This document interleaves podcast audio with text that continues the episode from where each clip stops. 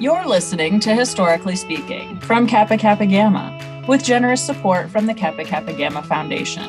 I'm Kylie Smith, the Archivist and Museum Director, and I'm joined by former fraternity president and former fraternity historian, Kay Larson. Good morning, Kay. Hi, Kylie. How great to be talking Kappa history again with you this morning. Are you properly outfitted today? Well, I'm not wearing pajamas, if that's what you mean. I'm not either, but are you wearing your key? Oh, yes. I am also wearing my key. I figured it was a necessary accessory since we're talking about our keys on today's episode. Indeed, I am excited about my key. It's a replica of the one Kappa founder Anna Willits Pettit wore and gave to her granddaughter, who then gave it back to Kappa. Well, isn't that fancy? I'm wearing my own key, and I love it because it has my council bangles, the symbols attached that show what council offices I've held. Oh, yeah, yours is gorgeous. And yours is lovely, but quite simple, isn't it? It is, but like you once told me, those early badges might have been simple, but there was nothing plain about them. Speaking of simple, the question we're answering today seems simple enough, but it's a little more involved than I first realized. We've been asked, what is the significance of the key? Until I read an article by former fraternity president and ritualist Jean Hess Wells, Georgia, in the Key, spring 1989. I'd only thought of it in the terms of our badge. Oh, yeah, I see what you mean. My first answer would have been the key is significant to us because it's our membership pin. There, done. huh, fastest podcast ever. But I think they were looking for a bit more detail. And let us point out right away that we Kappas often use the words key and badge and membership pin interchangeably. I've had more than my fair share of odd looks when I refer to my badge as though I were in law enforcement and also a member of PEO, the Philanthropic Education Organization, and they call it an emblem. So there's double confusion when I call my star a badge or my key an emblem. Goodness, that is confusing. I'll just call it the key for now. And let's look at some of the symbolism. Because a key universally carries the meaning of something that locks or unlocks, closes or discloses, it has long served as a symbol of authority and power. Whenever one buys a house or a car or rents an apartment and is handed the keys, she has taken part in a time honored tradition. Distinguished visitors are often symbolically handed the key to the city, even though that city is no longer, nor ever was, surrounded by a wall or had locked gates. And in colonial days, a ceremony of keys was enacted in Williamsburg, Virginia. The four keys to the doors of the Capitol were received from the master builder and broken in the company of those attending the ceremony, symbolizing the completion of the first building to serve as the capital of Virginia. This could have led to the turnkey job when the key is turned over after construction is completed, or the turnkey sale of today when someone buys a home that requires no renovation and sometimes has all the furniture. Another ceremony which takes place every evening at the Tower of London has been the tradition for the past 700 years. When the chief warder makes his rounds of the castle to lock the gates, at each gate a sentry calls out, Who goes there? And the warder answers, The keys. The sentry demands, Whose keys? And the warder replies, Queen Elizabeth's keys. Continuing the ritual, the sentry calls out, Advance, Queen Elizabeth's keys, all is well. that ceremony makes me laugh a little bit because I watched the last season of The Crown, and that was the one where the guy mm-hmm. went to Queen Elizabeth's bedroom. And I know that wasn't at the Tower of London, but still, they might want to update those 700 year old security procedures. Good point. Well, and back to our thoughts on keys. The Latin word for key, clavis, certainly sounds familiar to all of us as we sing the Latin words clavis vestra candeat. May your key be splendid. The clavicle or collarbone receives its name because it is more or less a key shaped bone. Music is filled with references to clavis or clavis, the keys on a piano or organ, the keyboard, which is a collection of keys, the clavichord, which is a musical instrument in which the key strikes a chord. We can sing in the key of C, or like some of us, we may sing off key. The musical clef sign comes from clavis, and the keynote is the first note of a song, although this word is more commonly used today to refer to a keynote address or a speech at the opening of a meeting. And remember, as a symbol of authority and power, a magistrate carried a ring of keys. The head of a household historically has a set of keys, as does the concierge of a hotel or the housekeeping staff. And Athena is depicted with the keys to the city of Athens, which might lead us to speculate if that is the reason our founders chose the key for our badge. Well, it might, but that sort of speculation would prove to be false. Athena did not actually come into the lore of the fraternity until 1881, when the Browning Society at St. Lawrence University became Beta Chapter, now Beta Beta Deuteron, and brought with it Athena, their patron goddess, her owl, and our earliest call. And that very simple constitution of 1870, it contains no description of the membership pin but we do know the only surviving badge of a founder, that of Anna Willits, like the one you're wearing, is a flat golden key with the Greek letters KKG on the stem and Alpha Omega Omicron on the ward. There it is. Once again, our common theme in Kappa. So many things seem to have just happened or just come to be. And we may never know the real answer to why the key was chosen as a symbol or a badge for Kappa. Though they didn't write down all of the details for us, the founders did shed some light on the idea a little later. Founder Anna Willits said that her mother suggested the key to lock up their secrets, even though the other founders had an entirely different interpretation. And founder Louise Bennett Boyd once wrote that my sister and I uh, by sister, do you mean Jenny Boyd? Yes, her sister in law, Jenny, whom she always just referred to as her sister. Lou said, My sister and I suggested the key design, but of course it took the combined wisdom of all of us to decide.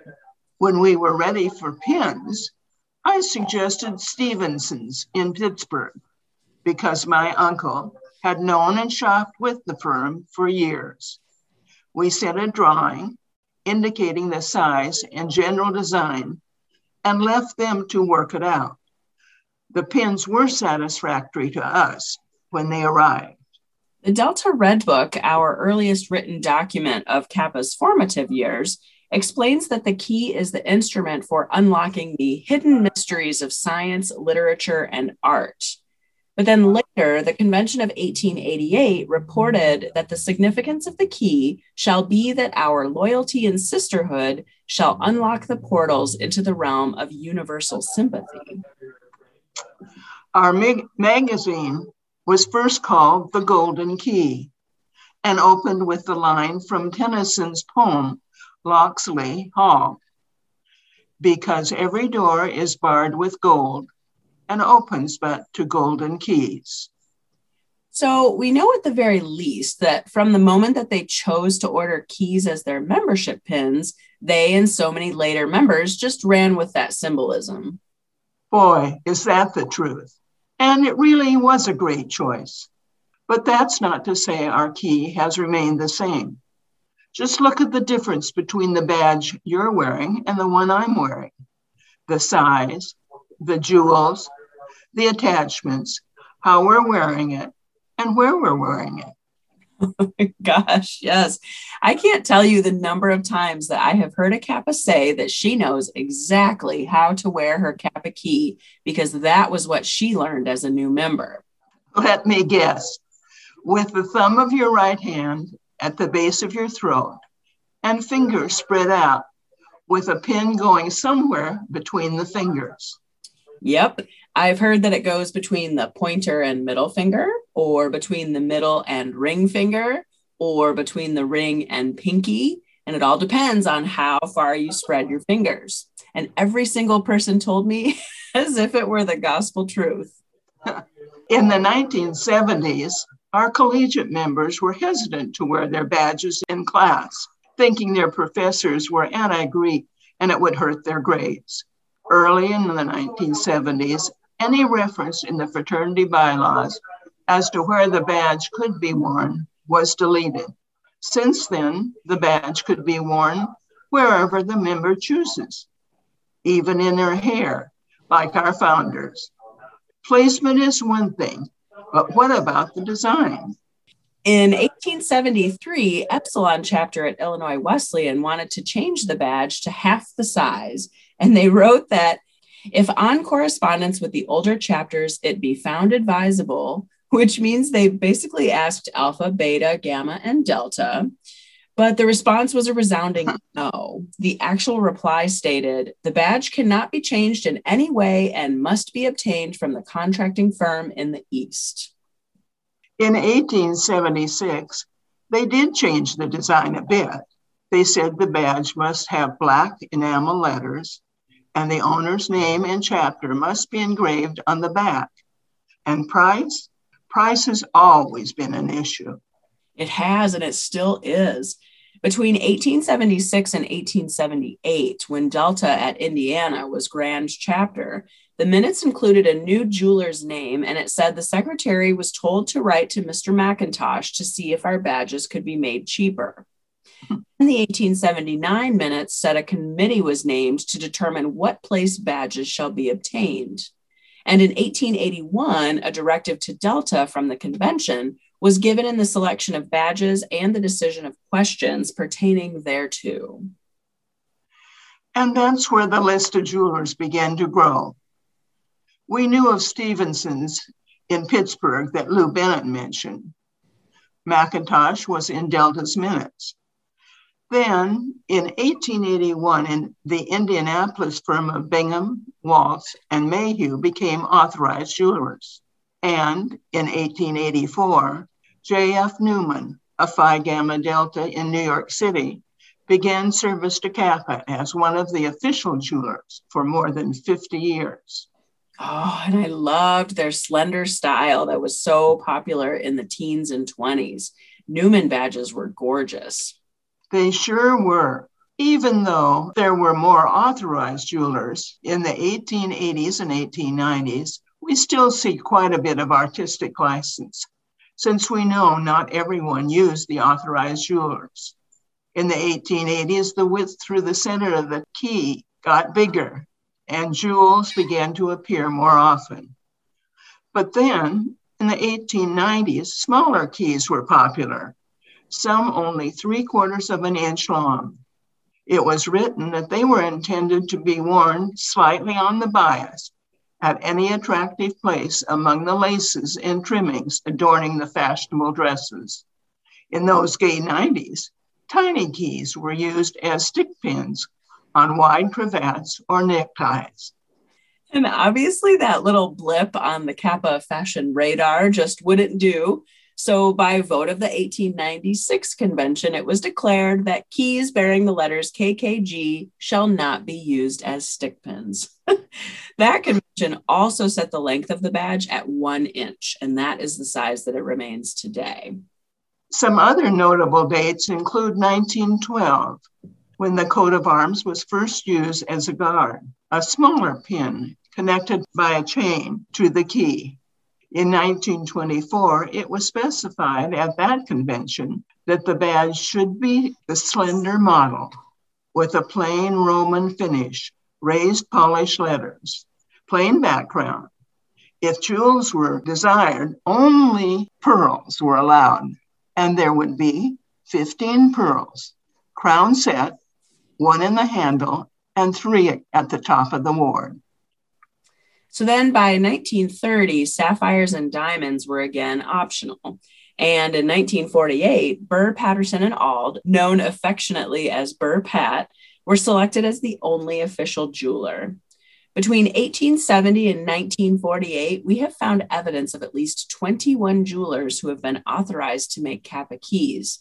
And we know that there were others since we found some pins that might be considered unauthorized, but they sure have most of the look of a Kappa key. So the next major date was in 2004 when Burr Pat was acquired by Herff Jones, and they're our official jeweler today in 2021. And then don't forget our beautiful line of new badges that were designed for the sesquicentennial in 2019.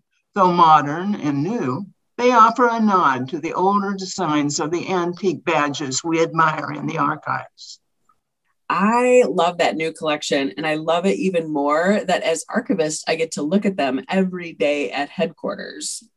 All right, so I have one more bit of symbolism that I wanted to point out before we wrap this up. Another word that often appears in our language is keystone, which generally means something elemental or essential to the whole and has its origin in the field of architecture. So, picture, if you will, an arch, one of the most beautiful elements of design in architecture. It's based on the principle that wedge shaped stones placed in juxtaposition upon a strong upright foundation will conduct weight uniformly. At its apex is the keystone that locks the whole thing together and thereby becomes that upon which all else depends. The goal in construction is the keystone, thus completing the total design. Properly constructed, the arch needs no mortar or artificial elements to hold it all together, for it's a perfect balance of natural and positive forces in interaction. How significant then that Kappa chose the arch for its grand seal, symbolic of unity, performance, strength, endurance, and stability. We can take it a step further and note that we, the members, both active and alumna, are those wedge shaped stones placed in close relationship one to another upon a strong foundation, which is our past providing the perfect balance of natural and positive forces in interaction. The keystone is the spirit of Kappa that holds it all together and upon which all else depends. Within the keystone of the Grand Seal is a key, our badge. What a perfect vision that is. I think this is the beauty and design of Kappa Kappa Gamma that gives such great significance to our key. See, simple answer. The key is significant to Kappas because it is our membership pin. and it only took us a few turns through the history books and official documents to arrive at that conclusion. Thank you, Kylie, for helping me to answer this one. I love my Kappa key, and I hope I always remember why it's significant. Me too. I love my plain gold badge that I was given after my initiation, and I really love the antique keys that we have in the archives. The keys are gorgeous, and the stories of the women who wore them are even more beautiful. Listeners, don't forget to dust off your key every now and then and consider how deep the sweet significance is of that tiny golden pin. You don't have to wait for a meeting or a convention to wear it. And if you have another question you'd like us to answer, you can email us at archives at kkg.org. Bye. You've been listening to Historically Speaking, brought to you by Kappa Kappa Gamma, with generous support from the Kappa Kappa Gamma Foundation. Our headquarters is in Columbus, Ohio. Our house museum, the Stewart House, is in Monmouth, Illinois. You can find us online at kappa.org or you can peruse our digital archives at kappa.historyit.com. Initial research was done by former fraternity president and former fraternity historian Kay Smith Larson from Beta Pi chapter at the University of Washington. And production is done by me, Kylie Tower Smith, from Omicron Deuteron chapter at Simpson College, and the archivist and museum director for Kappa Kappa Gamma. Thank you.